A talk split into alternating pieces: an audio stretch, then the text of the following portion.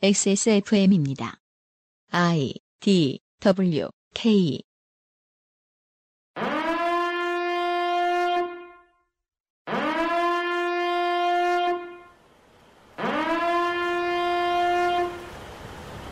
북한과 어떤 나라, 상대국은 아직 확실치 않지만 전면전이 임박한 것 같다는 뉴스가 가끔 보입니다.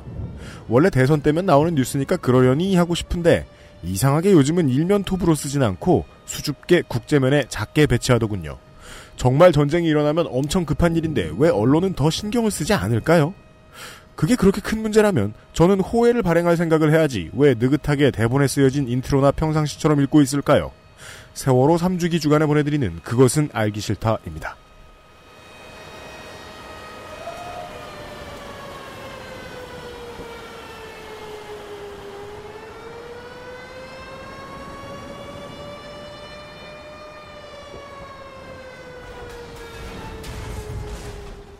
지구상의 청취자 여러분, 어, 큰일 났습니다.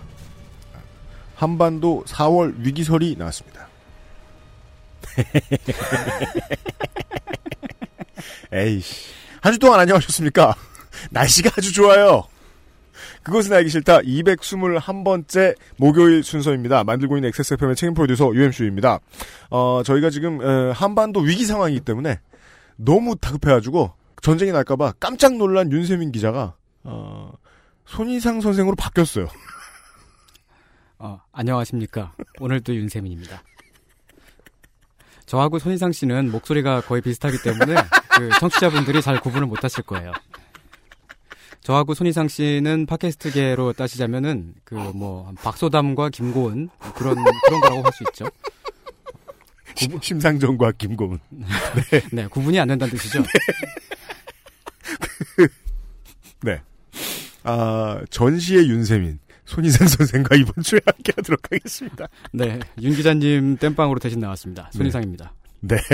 그 알실에서 그동안 몇 번 정도 이제 그, 뭐 북핵 위기설, 전운이 감돈다 이런 뉴스들이 뜰 때마다 쉽게 말해 북풍이 돌 때마다 관련된 논평을 가끔씩 내보낸 적이 있었습니다. 그러면서 늘 확신을 했죠, 제, 저희가.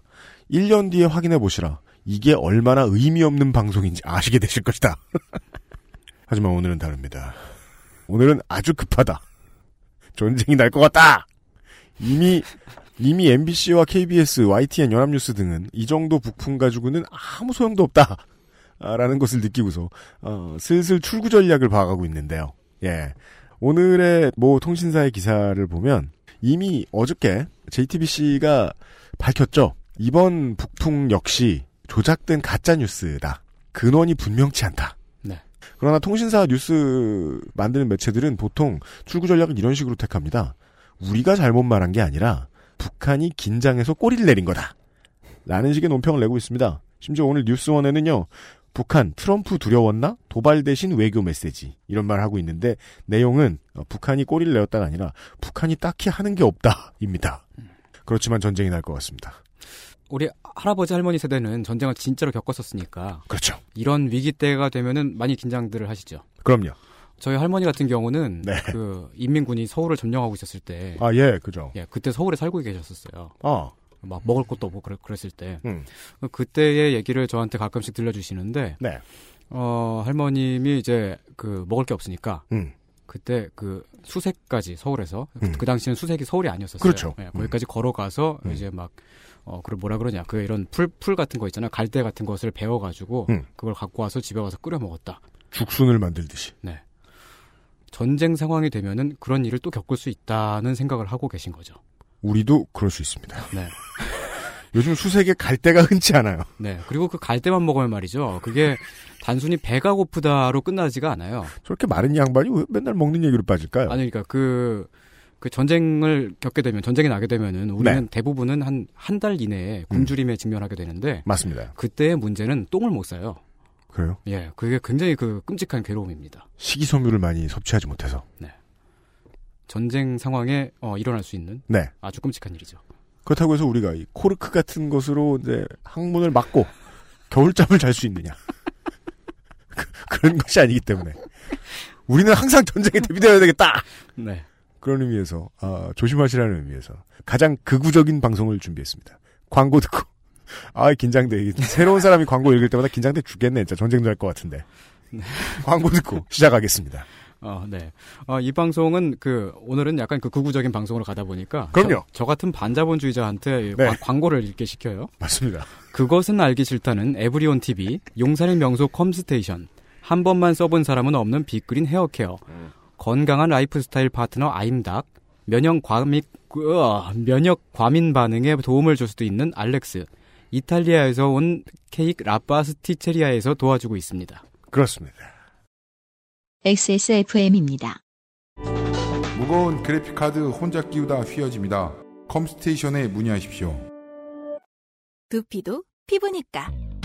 클렌징으로 세안하고 스킨, 로션, 영양크림까지. 얼굴엔 놓치기 싫은 피부 관리. 같은 피부인 두피는 잊고 계셨나요? 깨끗하게 씻어낼 땐 빅그린 two three 샴푸.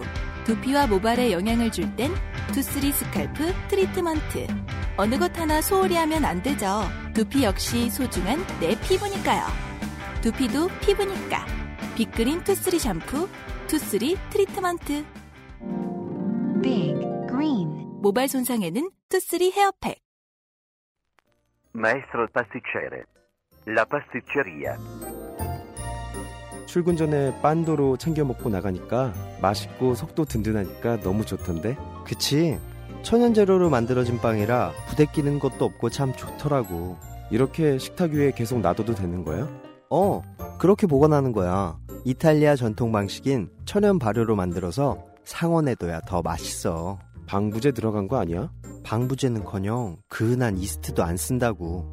이탈리아에서도 파티에서나 올린다는 고급 음식을 매일 아침 먹을 수 있는 건 우리 동네에서 우리밖에 없을걸? 아무나 만들 수 있는 빵 같진 않아.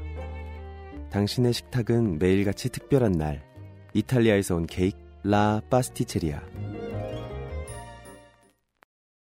일단 전쟁이 나더라도 빵은 필요하기 때문에 광고를 다 들었습니다. 아, 그리고 재난이 코앞에 닥쳐왔기 때문에 네. 어, 너무 놀라서 대선이고 뭐고 김종인 씨와 홍석현 씨는 출마를 포기했습니다. 네. 전쟁이 날 수도 있으니까. 전쟁이 나게 생겼는데 지금 대권이 무슨 소용이냐며. 네. 그래서 저희들은 예, 재난 전문가를 찾을 수밖에 없었습니다.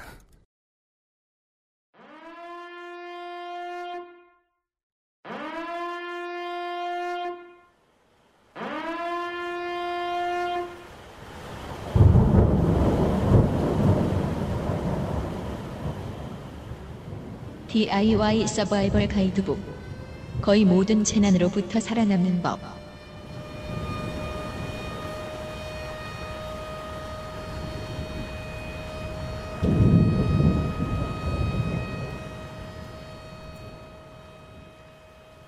저희가 지금 바깥으로 한강을 보고 있으면 날씨가 너무 좋고 어, 요즘은 시야가 아주 길고요. 어, 배가 한가로이 떠다니고 차들이 간선로를 여유롭게 다니고 있고 어, 밤섬에는 한가로운 철새들의 네, 거기가 철새들의 화장실이라고 소문이 네. 났어요. 그렇습니다. 배변 파티가 네, 똥을 마구 싸고 있죠.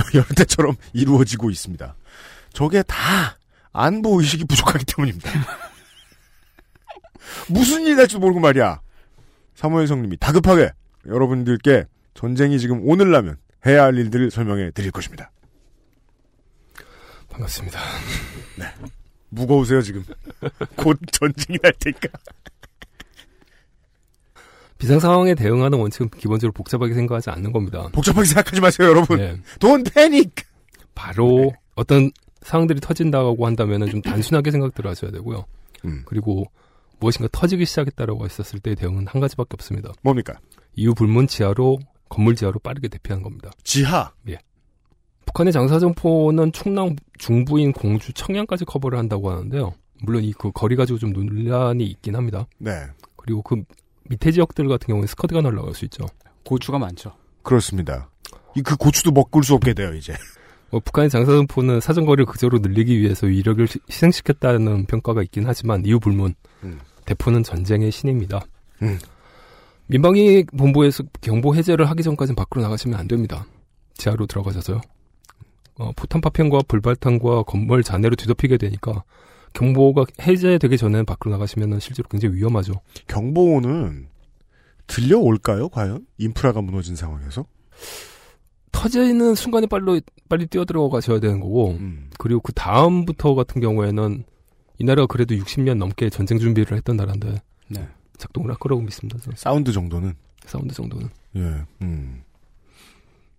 외부에 있는 경우에는 가끔 콘크리트 건물이 지하, 그러니까 주차장이나 방공호, 지하철역 같은 지하로 역시 뛰어 들어가시면 됩니다. 음.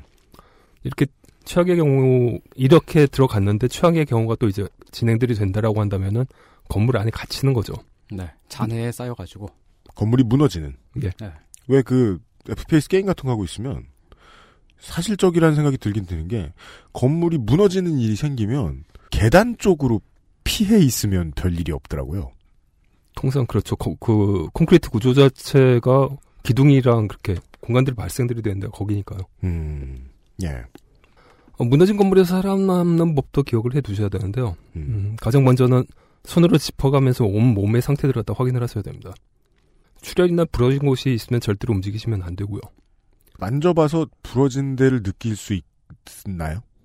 실제로 본인이 다쳤는지 안 다쳤는지 그 확인을 할 수가 없어요. 아드레날린 폭주 상태이기 때문에 본인이 다쳤다라고 생각을 안 해요. 아. 그래서 만져보라고 하는 거예요. 어릴 때 우리 전쟁 얘기하니까 계속해서 그 안보의식을 심어드려야지. 그 왜 이승복 어린이 같은 책들 되게 많이 주고 저, 저 독감 쓰게 시켜요. 음. 보면은 막 그 공비가 이렇게 엉덩이를 칼로 찔렀는데 그걸 뛰어가다 보니까 한 시간 뒤에 알았다. 뭐 그런 글 보고 그랬던 것 같아요. 아드레날린 분비 상태. 그렇죠. 예. 그런 상태이기 때문에 몸, 그러니까 직접 손으로 잡아보셔야 되는 거고요. 음. 그 다음에 두 번째는 전화기 상태를 확인을 하셔야 됩니다. 전화기. 예, 전화기가 부러지지 않고 부서지지 않고 안테나가 떠 있으면 음. 911과 아, 119와 지인에게 어느 어느 지역에 어디쯤에 갇혔다는 문자를 보내셔야 됩니다. 문자를 보내야 되는 이유가 있습니까? 어, 기본적으로 네트워크에 어마어마한 부하가 걸리게 되거든요. 이건 그 지난 경주 지진에서도 마찬가지였죠. 카톡이 안 터지고 음. 전화도 안 됐잖아요. 그죠. 기본적으로 네트워크는 작동을 안 합니다 그때. 네. 다만 문자들의 경우에는 좀 늦게 가는 한이 있어도 어찌됐건 간에 배달은 되거든요. 음. 그러니까 내가 어디에 갇혀 있다라는 얘기들을 전달을 시킬 수가 있는 거죠. 음. 그리고 데이터 소모량도 기본적으로 많기 때문에 문자 보내고 나서 전화기는 꺼두시는 게 좋습니다. 그 문자를 보낼 때 예. 동영상 문자를 보내지 말고 그 블레어 위치 프로젝트처럼 콧물을 막 줄줄 흘리면서 막 그렇게 보내지 말고 간단한 문자 80자 어디 있다. 이내라든가 예 그리고 눈이 어둠이 익숙해질 때까지 기다리셔야 됩니다. 눈이 어둠에 익숙해질 때까지 기다려라. 이게 안 수능이라고 하죠. 음. 이 단계를 거치지 않고 움직이면 다치거든요. 안 보여서. 아 그렇죠 그렇죠 그렇죠. 이때 휘발유나 가스 냄새 같은 것들이 나는지도 확인을 좀 하셔야 됩니다. 그 생각을 복잡하게 하지 않는다는 건 확실히 긴장을 하지 않는다고 관련이 있을 것 같아요. 냄새를 맡는다든가 몸에 어디가 다쳤는지를 느낀다든가 이런 거는 다 차분해야 할 수 있는 일들이잖아요. 그러니까 그 아드레날린 폭주 상태에서 이렇게 하려고 그러면 사실 굉장히 좀 침착해지셔야 되거든요. 음. 그렇게 예, 그래서 이런 얘기 들었던 말씀드리는 거죠. 음. 그리고 네 번째로는 이제 몸을 움직일 수 있으시면 음. 움직일 수 있는 범위 내에서 깨끗한 물을 찾으셔야 됩니다. 이게 제일 어렵게 느껴지네요. 네. 예. 제일 어렵죠. 왜냐하면 안에서는 그 냄새도 사실은 제대로 못 맡거든요. 냄새가 난다면 냄새를 맡는 일도 어려운, 되게 어려운 일일 것 같은 게, 일단은, 하수도로 내려가는 길 쪽이 다 무너져 있거나 찌그러져 있을 가능성이 크기 때문에, 그렇죠. 암모니아 냄새에 덮여가지고 다른 냄새를 맡기가 되게 어려울 것 같다는 생각도 들고, 물 자체가 이제 냄새가 나는 것이 아니니까 예. 물 자체가 또좀 음. 그렇죠. 음. 하여튼 깨끗한 물을 찾으셔야 되고요. 음. 그리고 물이 있다고 한다면 적어도 3주 이상은 사람이 살 수 있거든요. 예를 들자면은 삼풍백화점 붕괴 당시에 박승현 씨 같은 경우는 17일 동안 같이 있다가 구조가 됐었잖아요. 맞습니다. 그리고 입고 있던 옷으로 코와 입을 막아서 최대한 수분이 증발하지 않도록 해야 됩니다. 이게 음. 그 굉장히 건조해지기 때문에 물을 갖다 굉장히 많이 캐게 되거든요. 건조해진다? 건물 안에 갇혀 있게 되면 굉장히 건조해지죠. 그렇습니까? 그러니까 무너지지 않은 건물 같은데 가만히 있으면 지하에는 늘 습하단 느낌을 받지 않나요? 전체적으로 좀 탈수가 좀 빨리 진행들이 되거든요. 음. 탈수도 진행되고. 그걸 막기 네, 위해서 네. 일단 음. 코와 입을 덮으면 이제 수분이 증발하지 않게 된다는. 덜 증발한다는 얘기죠. 잘 때도 그 겨울에 잘 때는 수분이 빨리 날아가니까 저는 코까지 덮고 이불로 덮고 자는 습관이 있거든요. 수건으로 덮어도 보통 그 목 맛이 안 가는 형태들이 되죠 좀. 음. 네. 어, 예전에 어렸을 때 쇼킹 아시아라는 영화를 봤는데 거기서 뭐 뭔가 막 휴지 같은 걸로 코랑 입에 계속 계속 가득 채워 넣는 장면이 있었어요. 인종 혐오적입니다. 여러분은 찾아보지 마십시오. 그거 저 유나이티드 항공사 직원들 교육할 때 보여주는 거라는 설이 있습니다. 그리고 물을 확보하면 최대한 조금씩 입으로 흘려 넣으셔야 돼요. 왜냐하면 물이 좀 귀할 수밖에 없으니까요. 그리고 아, 마지막 마지막으로 파이프 같이 큰 소리가 나는 것을 한 시간 한 번 정도씩 두드려서 자신의 위치를 알려야 됩니다. 소리가 넓게 퍼지는 물건. 그리고 무엇보다 좀 낙관적이셔야 되는 게 아 그럼 집에 평상시에 트라이앵글 같은 것을 이렇게 두고 있는 것이 심벌즈라든가. 심벌도 괜찮죠. 트라이앵글은 소리가 안 나갈 거예요. 아마. 아 그래요? 네. 음. 대한민국에서 일주일 이상 넘게 고립돼 있을 가능성은 사실 전시라고 하더라도 좀 낮거든요. 그러니까 구출되니까 아 낙관적인 자세로 전시에도 한국에서는 일주일 동안 사람이 혼자 고립될 가능성이 낮다. 네. 맞아요. 그래서 그 이끼 같은 영화 보다가 에 저런 게 어딨어 이런 생각 많이 드는 거예요. 그러니까 한국에서는 왠지 그 텍사스 전기톱 살인마 같은 사건이 있을 것 같지 않은 거죠. 텍사스 전기톱을 살인마처럼 활동을 하려고 그러면 독립된 공간이 존재해야 될 텐데 그러니까 CCTV도 근처에 없고 수, 수백 킬로 내에 일단 발견될 가능성은 매우 높다. 네. 음. 그러니 그 아주 낙관적인 자세를 가지고 기다 아, 그 기다리면 구출된다고 믿고 계셔야 됩니다. 그렇습니다. 똑바로 새겨 들으십시오. 예. 그 다음은 어, 북한이 가진 최고의 대량 혼란 무기, 대량 살상 무기가 아니고요. 대량 혼란 무기 더티밤 대응법을 좀 말씀드리려고 합니다. 네. 더티밤은 방사능 물질을 폭탄을 이용해서 최대한 넓어, 넓게 퍼뜨리는 겁니다. 음. 그러니까 이게 방사능 물질은 광선이 아니에요. 일종의 먼지라고 생각을 하셔야 돼요. 또 아저씨같이 스타일이 하니까 좀 머쓱 부끄럽습니다만 이레디에이트 하는 겁니다. 꼭 죽진 않아요. 그렇기 때문에 실내에 있는 상태에서 밖에 뭐가 터졌다고 한다면 무조건 그 창문과 문을 닫고 공기가 실내로 들어오지 못하도록 막는 것이 최선입니다. 그리고 나서 하셔야 될 게 20분 이상, 적어도 20분 이상 꼼꼼하게 샤워를 하면서 온몸을 씻어내셔야 되고 음. 라디오로 정보 발표에 집중하셔야 됩니다. 그렇습니다. 그 YTN 온라인 들어가 볼 생각 하지 말라는 말씀이기도 합니다. 음, 기본적으로 인터넷 호주 상태가 되기 때문에 그리고 예. 인터넷은 사실 그 끊어지기도 되게 쉽거든요. 그런 상태에선. 네. 전쟁 나면 XSFM은 없어요. 도와드릴. 실외에 계실 때는 천으로 코와 입을 막고 연기가 이 호흡기로 들어오지 못하게 막으셔야 되고요. 음. 그 상태에서 바람의 반대 방향으로 부서지지 않는 건물로 이동하셔서 건물 안에서 대기하셔야 됩니다. 바람의 반대 방향으로 이동해라. 바람의 방향으로 이동을 하시면 방사선 물질들을 거꾸로 뒤집어 쓰고는 가게 되는 거죠. 정말이지 이거 침착해야 할 수 있는 일들이 되게 많네요. 어, 하지만 이런 일들은 미세먼지에 단련이 돼 있기 때문에 아, 네, 그렇죠. 어느 정도는 가능할 것 같아요. 아, 근데 저 퇴근할 때 이렇게 여의도 요새 지나다니잖아요. 네. 그 벚꽃 축제에 오신 분들 보면 벚고요? 벚꽃 아, 아 하긴 뭐, 너무 의외의 타이밍에 들어와서 나 진짜 아, 하긴 축제를 벚고 하면 좀 이상하죠. 예, 여의도 누드비치에 가시면 거기 이제 벚꽃 잎이 흩날리는데 네. 행락객들을 보면 아 배운 것이 없다 저 사람들. 그러니까 연인끼리 있으니까 다정해 보여서 그러나 뭐뭐 이렇게 먼지도 많은데 열심히 나가서 놀아 이런 생각이 드는데 아, 바람의 반대 방향으로 걸어가라. 군과 민방위본부 경찰 등의 안전요원에 따라서 집에 들어가시면 집에서 어, 들어간 즉시 옷을 갈아입으시고요. 아니, 옷을 바로 벗고 샤워를 하시는데 그 옷들은 비닐봉지 안에다 집어넣으셔야 되고요. 비닐봉지 안에 넣는다. 네. 그리고 나서 폐기를 하셔야 됩니다. 버려야 됩니다. 네. 밀봉의 의미가 있군요. 밀봉을 하는 게 제일 좋죠. 왜냐면은 그 자체가 물질이 그 자체 오염 물질이니까요.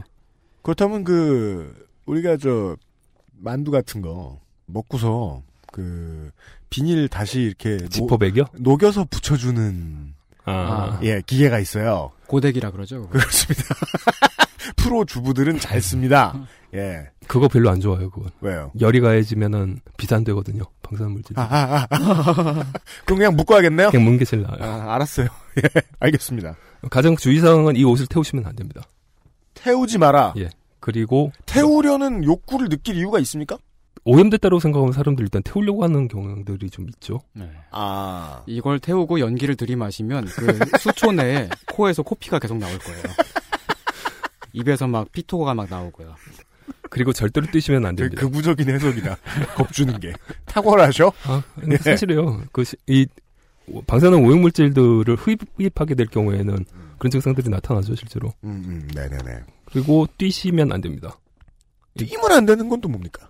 뛰면 안 되는 게 그 코를, 일단 호흡을 막기 때문에 예. 이 빨리 움직일 수가 없고요. 네. 그리고 뛰게 되면 호흡이 가빠지니까는 거꾸로 더 많은 숨들을 들이쉬게 되거든요. 네.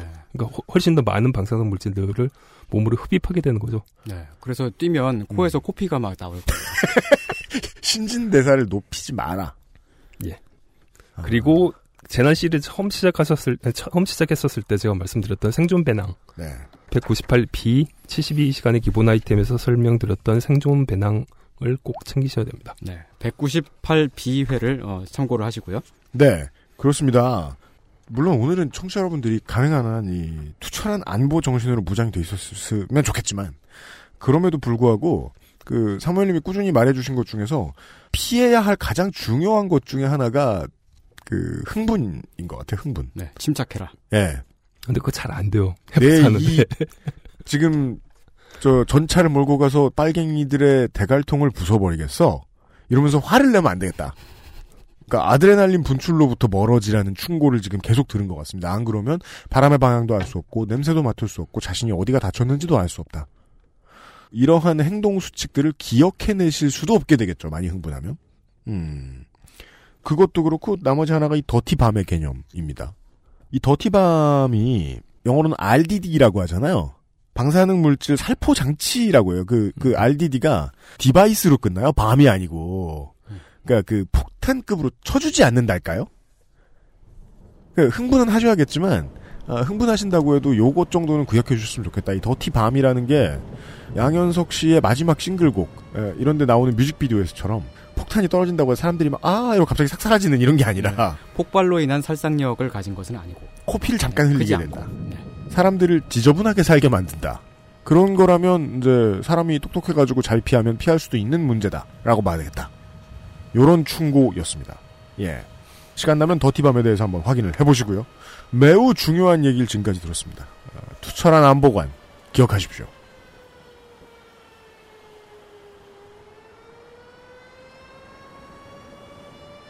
XSFM입니다.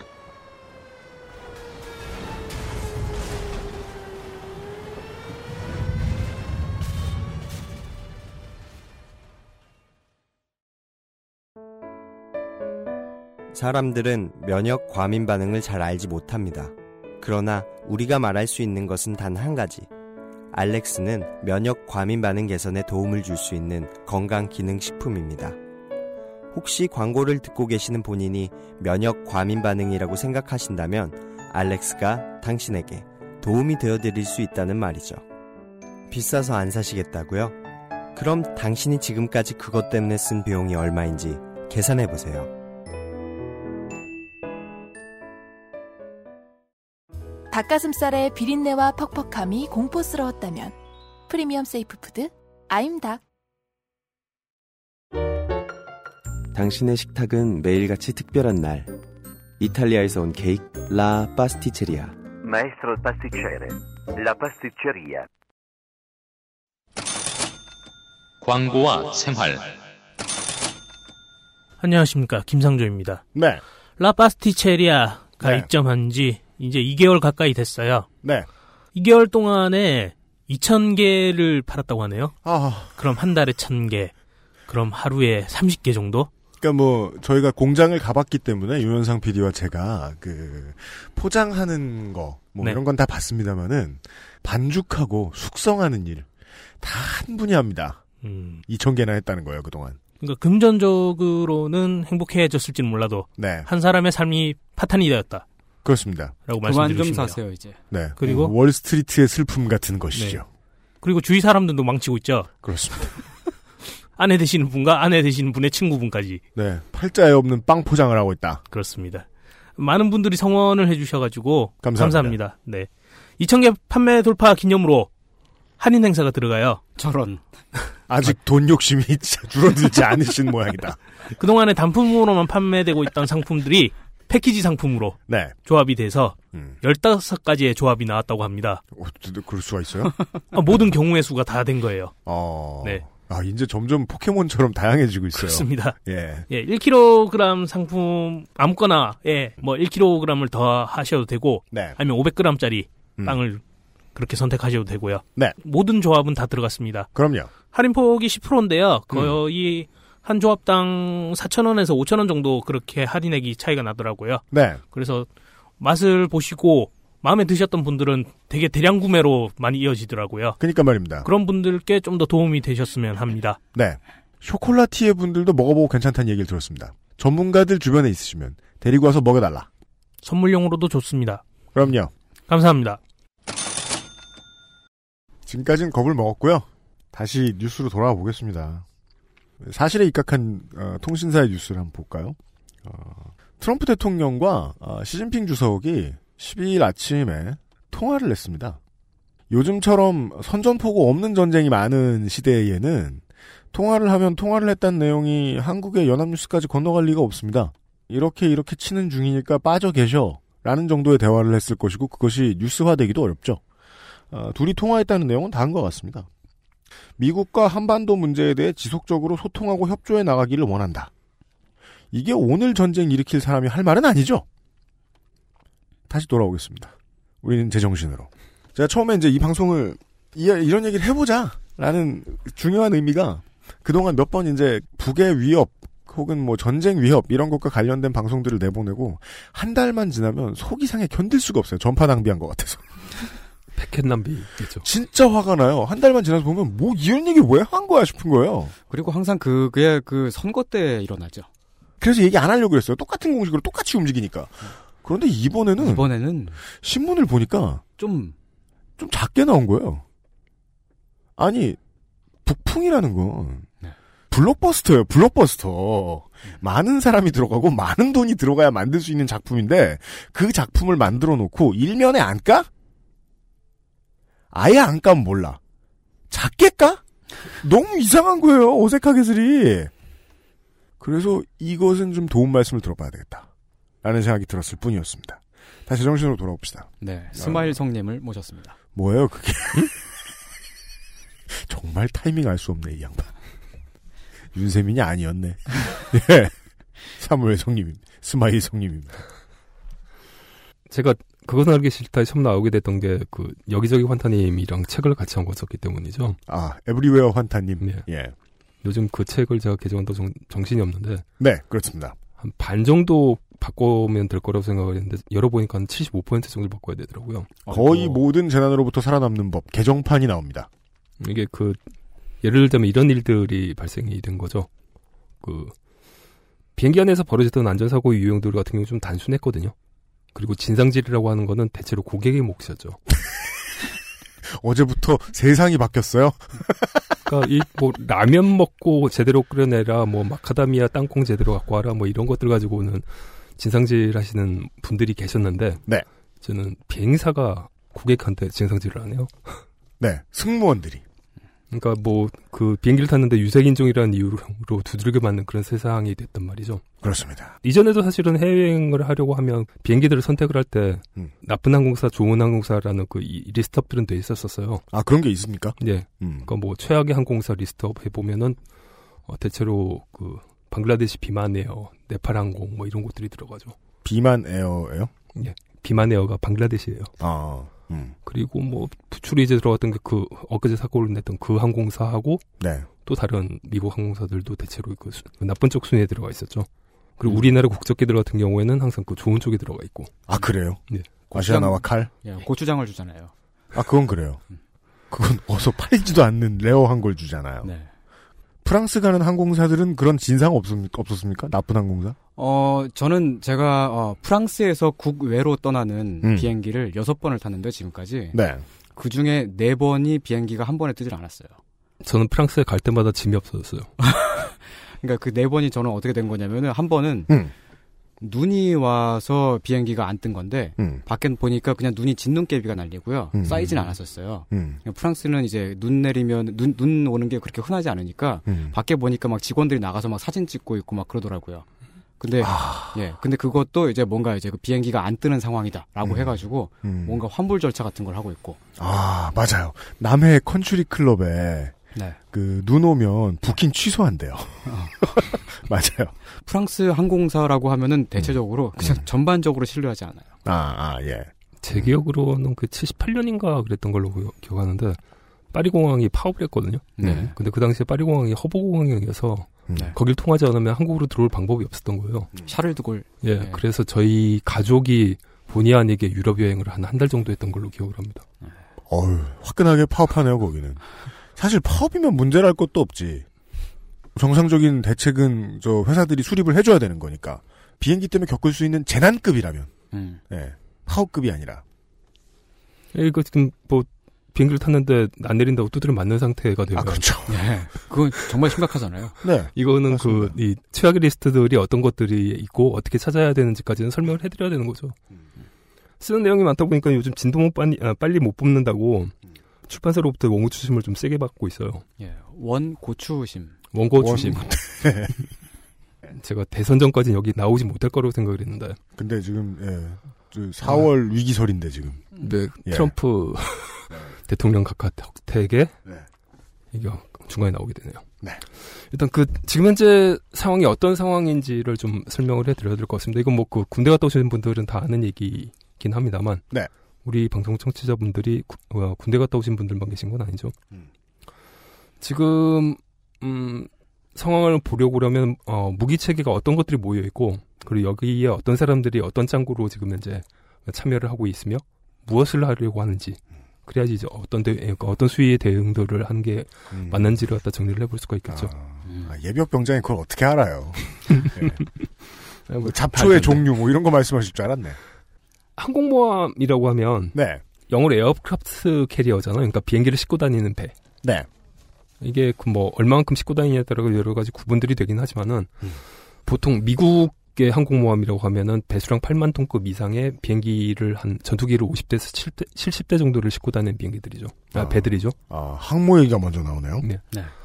근데 이 최신의 전투기로 50대에서 70대라고 하면은 보통 한국보다 조금 덜 무장한 국가들의 공군 병력 전- 전체가 되죠. 공군 병력 전체. 예. 음. 근데 지금 이게 항공모함이 세 대가 와 있거든요. 한국이요? 한국 근처로 지금 아. 모이겠다고 하는 그 그렇죠. 항공모함들이 세 척이죠. 그리고 음. 항공모함만 오는 게 아니고 항모는 기본적으로 전단이라고 해가지고 다른 배들을 끌고 다니거든요. 네. 이게 그, 네 척에서 다섯 척 이상의 이지스 전투, 전투함에 상륙함 한 척이 있을 수도 있고, 뭐, landing 플랫폼이 따로 있을 수도 있고요. 두 척 이상의 공격형 잠수함. 떠다니는 거가 사실은 한 나라가 가지고 있는 거의 모든 무장이나 다름이 없습니다, 보통. 음. 그러니까 이게 지금 그 세 개 나라가 지금 떠 있는 거죠. 한반도 주변으로.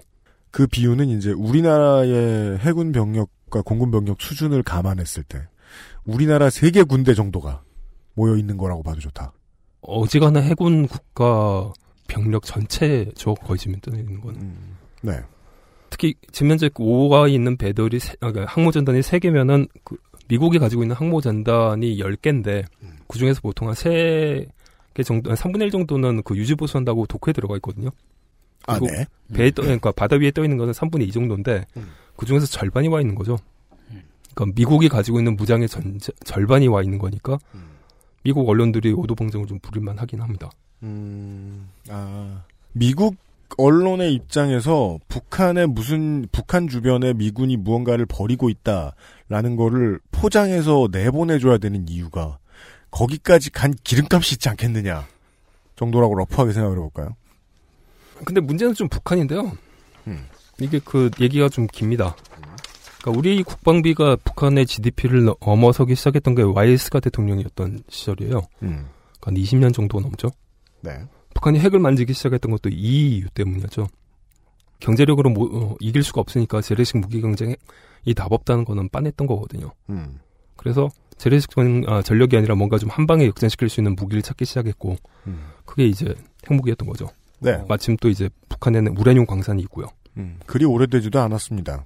그러니까 북한 입장에서는 전기 만들고 핵무기도 만들자 뭐 이런 꿍꿍이었는데 그래서 보수당이 이런 얘기를 하게 된 거예요.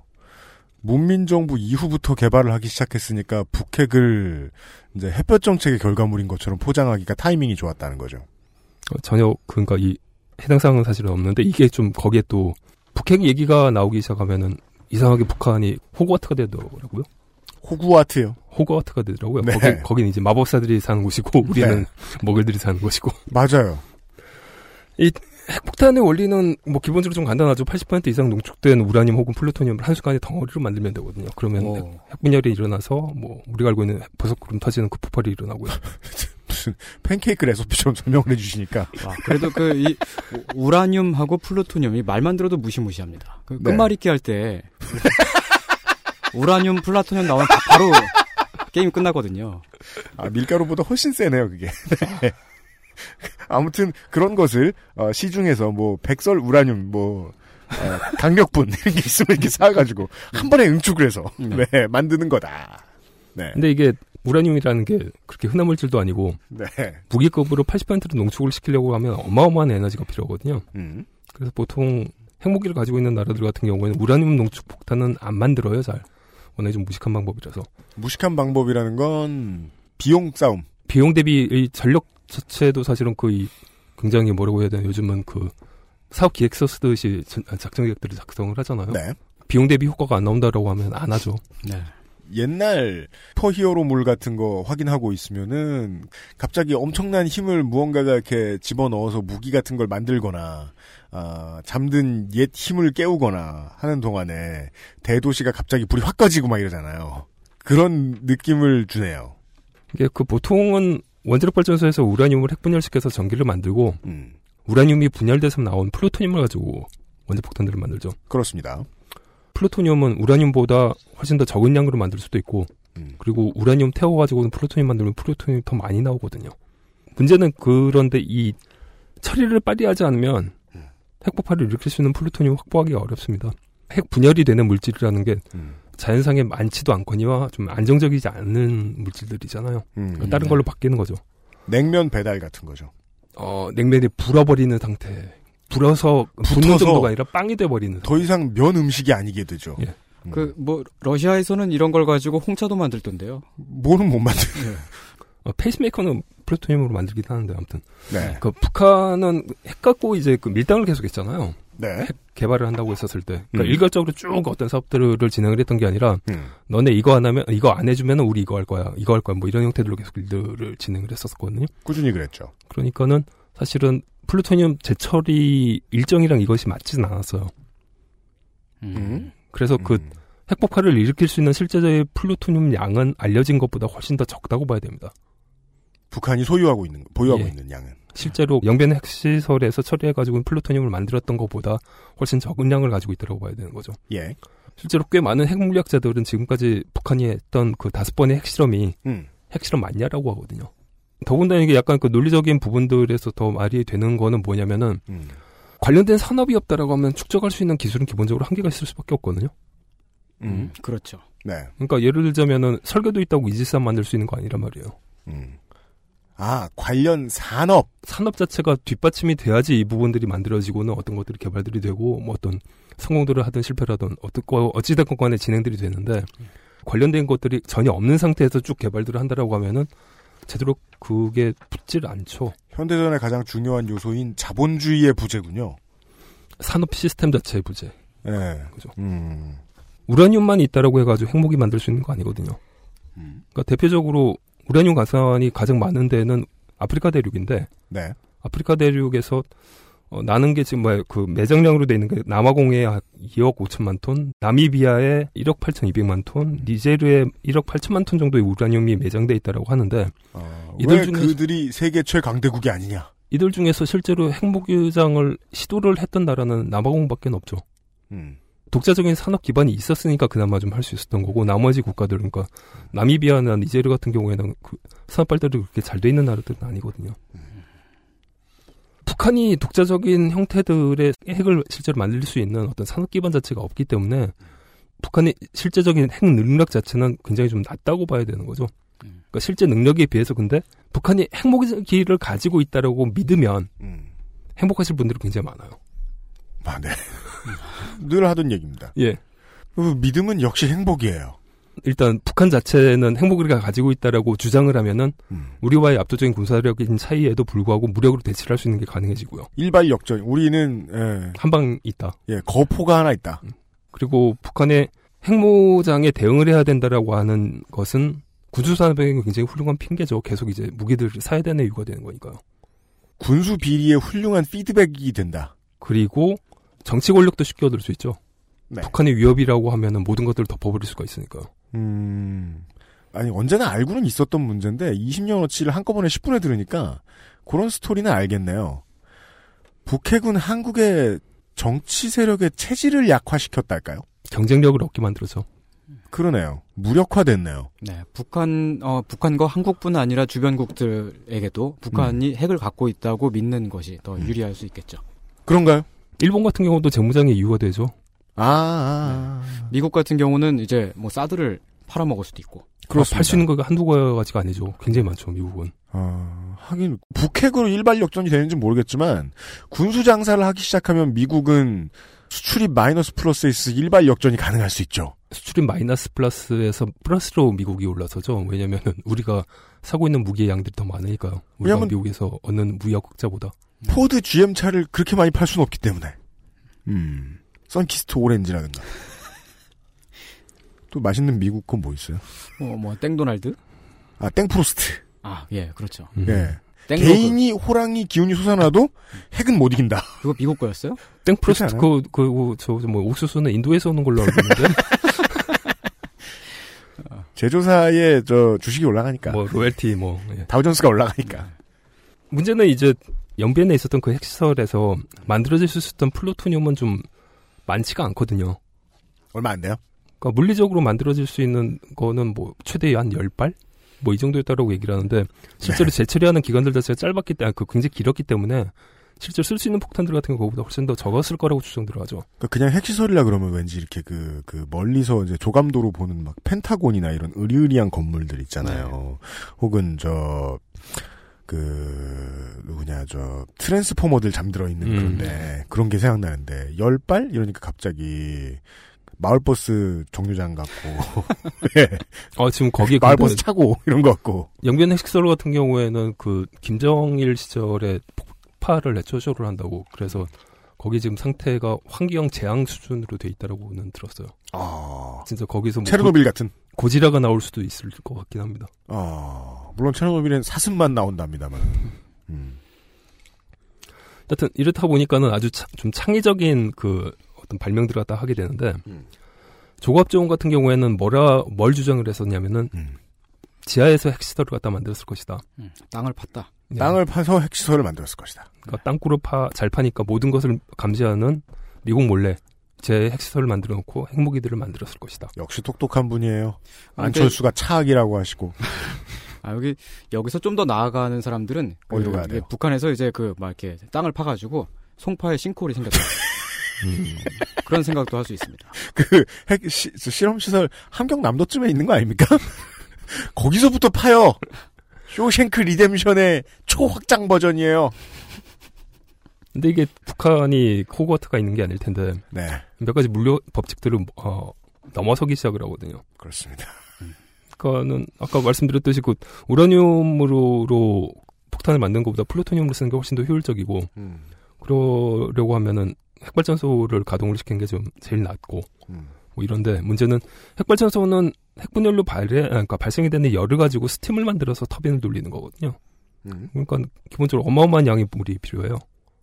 근데 적외선으로 보는 그 위성을 속이려고 그러면 그 어마어마한 양의 지하수를 뽑아서 터빈을 돌린 다음에 잘 냉각을 시켜가지고 다시 지하로 집어넣어야 되거든요. 그러면 어마어마한 토목 기술이 필요하죠. 북한이 이런 토목 기술을 가지고 있다면 전 세계 토목 공사는 다 북한 거 아닐까요? 북한은 산지 대비 나무가 없는 나라로 유명하죠. 어쩌면 북한 사람들이 드워프였을지도 모르겠네요. 토목 공사를 잘하고. 원래는 컨저러연, 아, 드워프이자 컨저러. 소설어일 가능성이 제일 높을 것 같은데. 아, 네, 소설어. 예, 뭐, 뭐, 뭐 이런 얘기들이 쭉 이제 나오다가 자기네들도 생각을 해보니까 말이 안 되니까 그 북한이 우라늄을 농축을 시켰을 것이다. 왜냐하면 우라늄 광산이 있으니까. 음.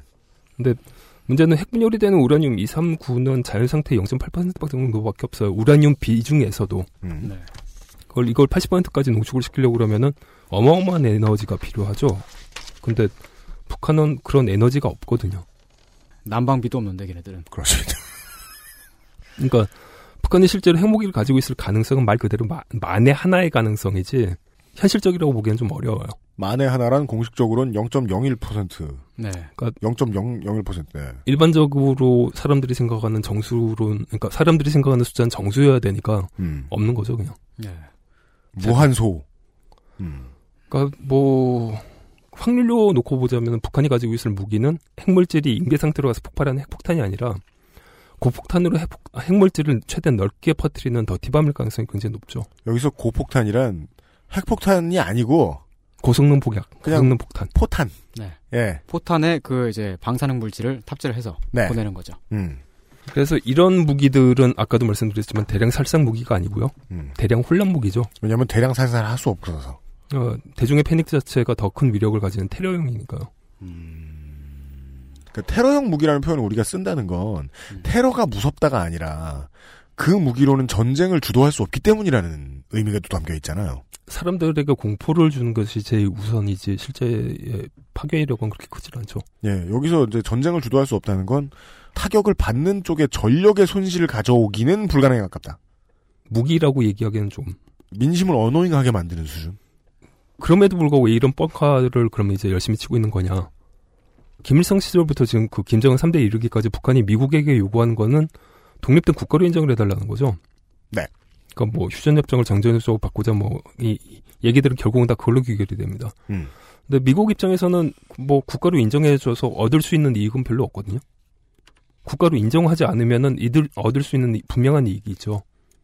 그러니까 분쟁 국가에게 무기 많이 팔아먹을 수 있잖아요. 네. 우리한테 열심히 무기 팔 수 있으니까는 인정 남한. 안 하는 게 낫죠.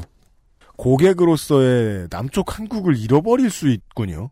통일된다고 해가지고 우리가 미국 무기 안 살 건 아니고 아마 그 중국과 직접 국경을 맞이하게 될 테니까 더 많이 살 수도 있을 텐데 그렇지만 중일과 대치한다는 이유로 군비를 그렇게 많이 때려부을 정권에 사람들이 표를 줄 것 같진 않은데요.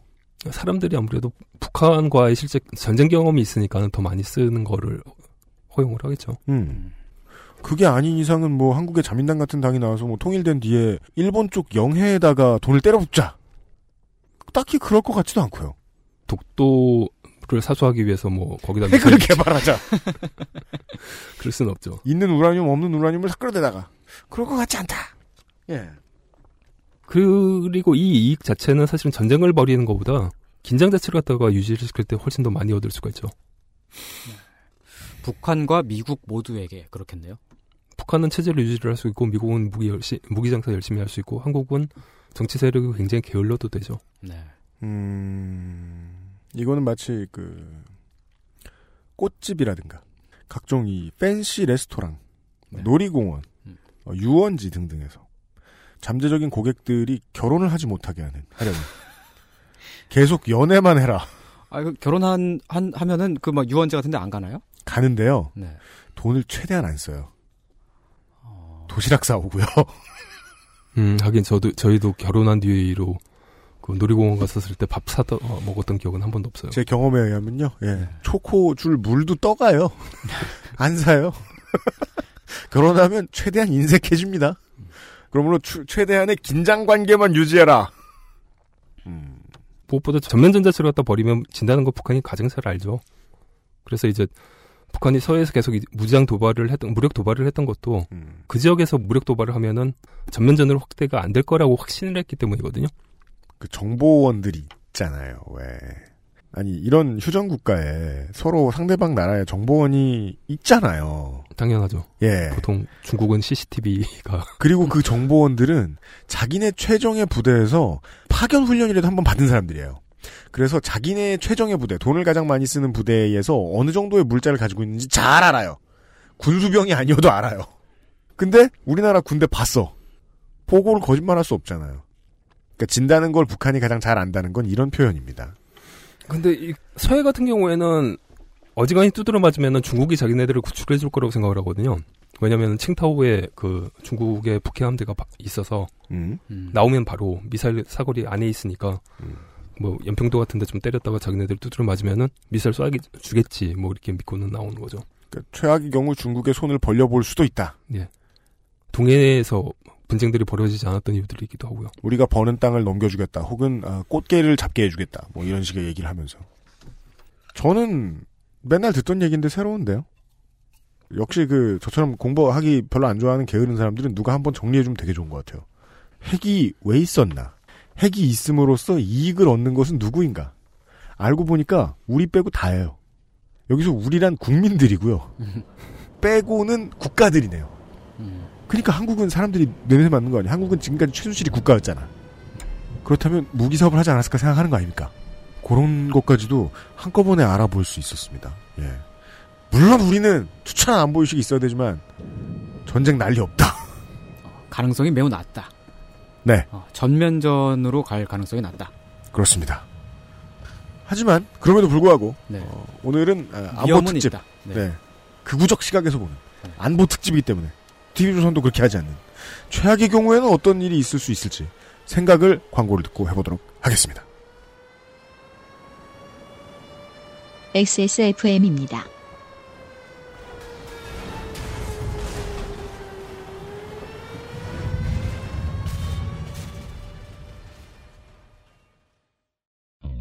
잊지 마세요. 두피 역시 피부란 사실.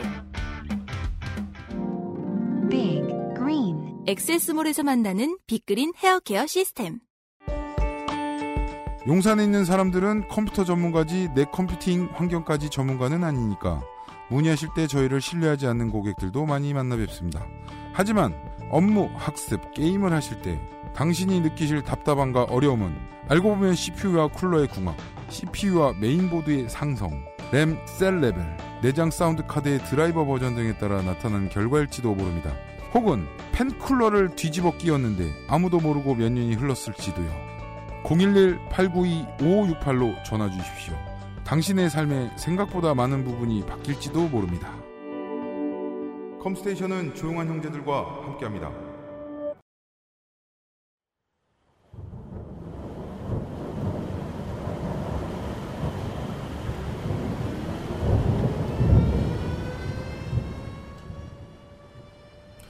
평생 가야 5400rpm 하드디스크를 끼워놓고서 아, CPU를 바꿨으니 램을 늘렸으니 빨라지겠지 하고 생각하는 아, 순진한 옛날 분들도 많이 우리 방송을 듣고 있습니다. 컴스테이션에 문의하십시오. 돌아왔습니다. 미국과 북한의 소요라고 봐야 되죠. 안 그래도 어차피 그 지난 안민주 정부 10년 동안 한국은 이제 대북 관련해서 늘 뒷전 일곱 번째 여덟 번째 자리에 있었기 때문에 한국은 늘 중요하지 않았기 때문에 그건 문제가 되지 않고 이번 북미 관계의 쇼에서 최고의 수혜자는 도널드 트럼프 현 대통령이 맞기는 맞습니다. 미국의 언론들은 그렇게 평가를 하는 경우들도 있더군요. 미국의 전국 방송 언론사들과 전국을 커버할 수 있는 뉴스, 그러니까 신문사들과 트럼프 정부가 최초의 화해를 하는 쇼다. 그렇죠. 지금까지 계속 싸웠으니까. 네. 미국 전력의 상당 부분을 쏟아 부은, 쏟아 부어서 그냥 항해를 하고 있는. 이것은 이제 그, 어, 전투라기보다는 보이지. 투어, 트래블에 가까운데. 기름을 써서 여기 오고 있는 걸 보니까 트럼프가 이제까지 한 행동 중에 제일 미국 대통령 같았다! 하면서 쪽쪽 빨아주는 그동안 트럼프를 사람 취급도 안 하던 메이저 언론사들이 다수 있습니다. 그 액션이 이번 군사 행동의 가장 중요한 결말일지도 모르겠다는 겁니다. 그 최악의 상황으로 가기가 어렵다고 보일 수밖에 없는 게 예. 전쟁을 벌이려고 그러면은 괌이랑 오키나와에서 미군과 우리가 쓸, 아, 쓸수 있는 탄약부터 갖고 와야 되거든요. 아. 이 무기고에서 탄약 반출을 안 듣는데 전쟁이 일어날 리가 없죠. 거기 안 들렀다. 네. 네. 괌과 오키나와에 계신 여러분 제보 부탁드립니다. 그리고 일단 그 중국과 직접 조우할 수 있는 형태의 고- 장소에는 사이로 가지 않고 음. 동호에다가 배치를 시키려고 하는 것도 중국과의 불필요한 오해 자체를 갖다가 사지 않겠다는 거고요. 음, 충돌 가능성을 최대한 줄이겠다. 예.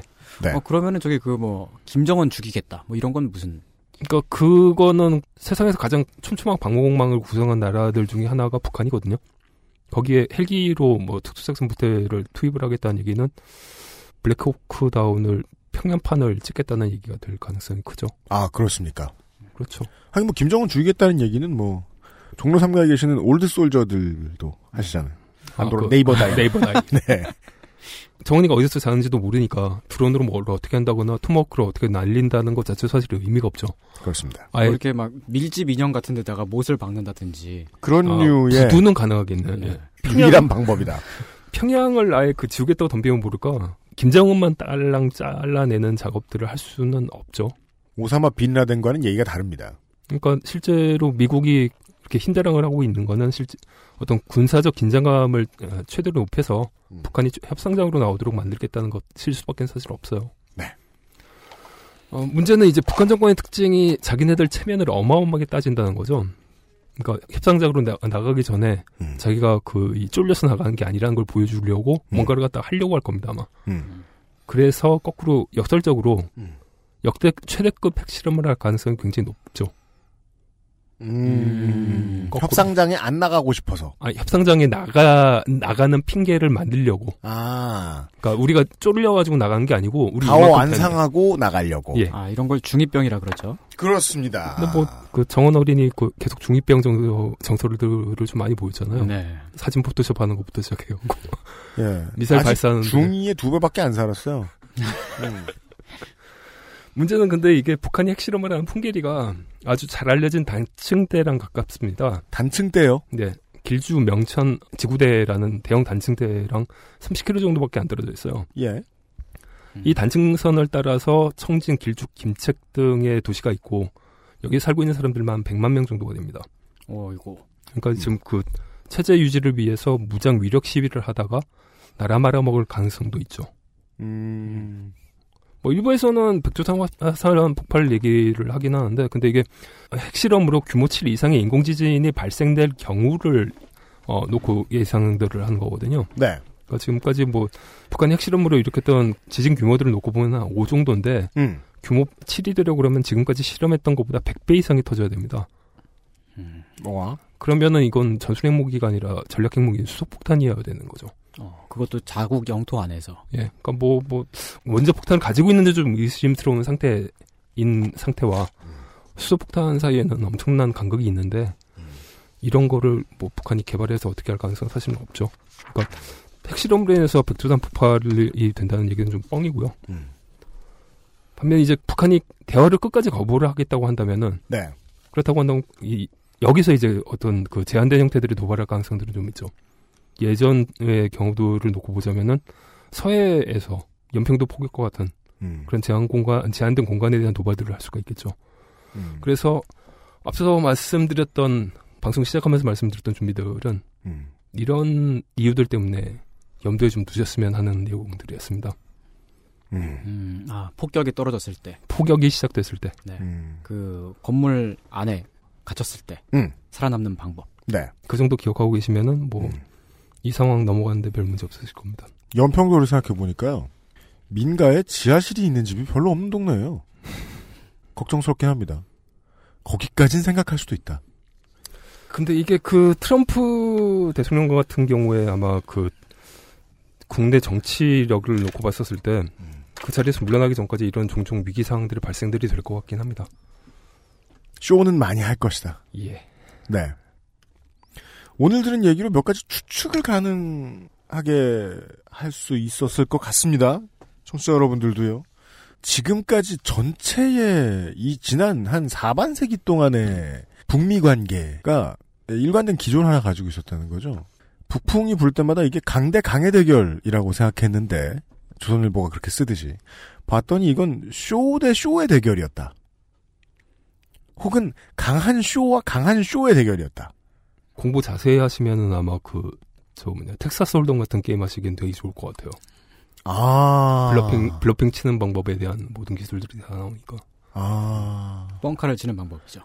bluffing을 알면 이제 바쁘고 짜증 날 때 아, 택시가 끼어들지 못하게 이렇게 운전하는 법을 배우게 된다는데 저는 그렇게 택시를 다 보내드리는 편입니다만 스포츠 엔터테인먼트의 일환이다 라는 점 그리고 트럼프는 집권 초기에 왜 이런 쇼가 필요했는가에 대해서 간단히 예측을 할 수 있었고요 또 하나는 하다 보면 어, 최소 민간인의 약간의 희생을 담보로 하는 쇼도 나올 수 있다 근데 기억컨대 한국은 그럴 때마다 늘 표심이 많이 흔들렸다.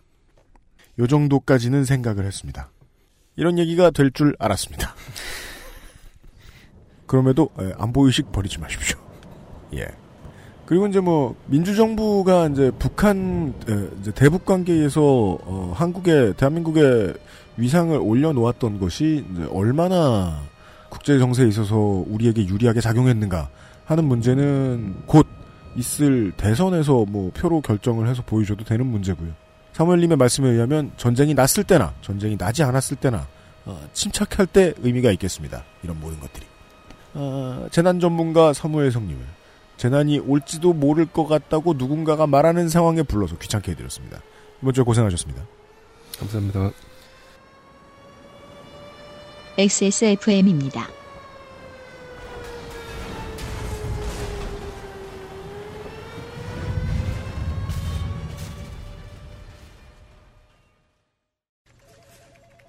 이 대리 맨날 살 뺀다면서 점심에 웬 소세지야? 에이, 과장님. 이건 기름지고 짠 마트 소세지가 아니고요. 아임닭 닭가슴살 소세지예요. 어, 이것도 닭가슴살이야? 한 입에 먹기 편하게 생겼네? 아이 참, 과장님. 아임닭 큐브잖아요. 국내산 현미가 들어가서 정말 부드럽고 다이어트에 딱이라고요. 질리지도 않고 먹기도 간편해서 요즘 다이어트 하는 사람들은 다 이거 먹어요. 닭가슴살을 가장 맛있고 간편하게 먹는 법 프리미엄 safe food 아임닭 면역 과민 반응 개선용 건강 기능 식품 알렉스 면역 과민 반응 개선 기능으로 국내 최초 식약처 개별 인정을 받았습니다. 써보신 분들의 반응을 알아보세요.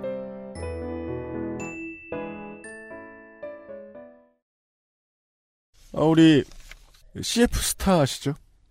스티븐 호킹 박사가 고급 승용차 광고하시잖아요. 음, 예, 예. 어, 깜짝 놀랄 만한 북한의 근거 없음에 대한 이야기들을 오늘 들어보았습니다. 근거가 이렇게 없는데도 장사를 이렇게 잘해 먹다니 그동안 한국의 보수 집권은 정말 뭘 열심히 했구나 라는 생각이 많이 듭니다. 네. 이렇게 해서 제가 만든 지 한 달 뒤면 또 크게 후회할 전쟁 관련된 이슈에 그것은 알기 싫다. 221회 목요일 순서였습니다. 손희상 선생으로 빙의한 윤세민 기자와 네, 윤세민이었습니다. 내일 이 시간에 다시 만나 뵙도록 하겠습니다. 내일은 정말 쓸모있는 진지한 얘기를 하겠습니다. 들어줘서 감사합니다. 유현쇼의 프로듀서였습니다. 내일 뵙죠. 안녕히 계십시오. 안녕히 계세요. 안녕히 계세요.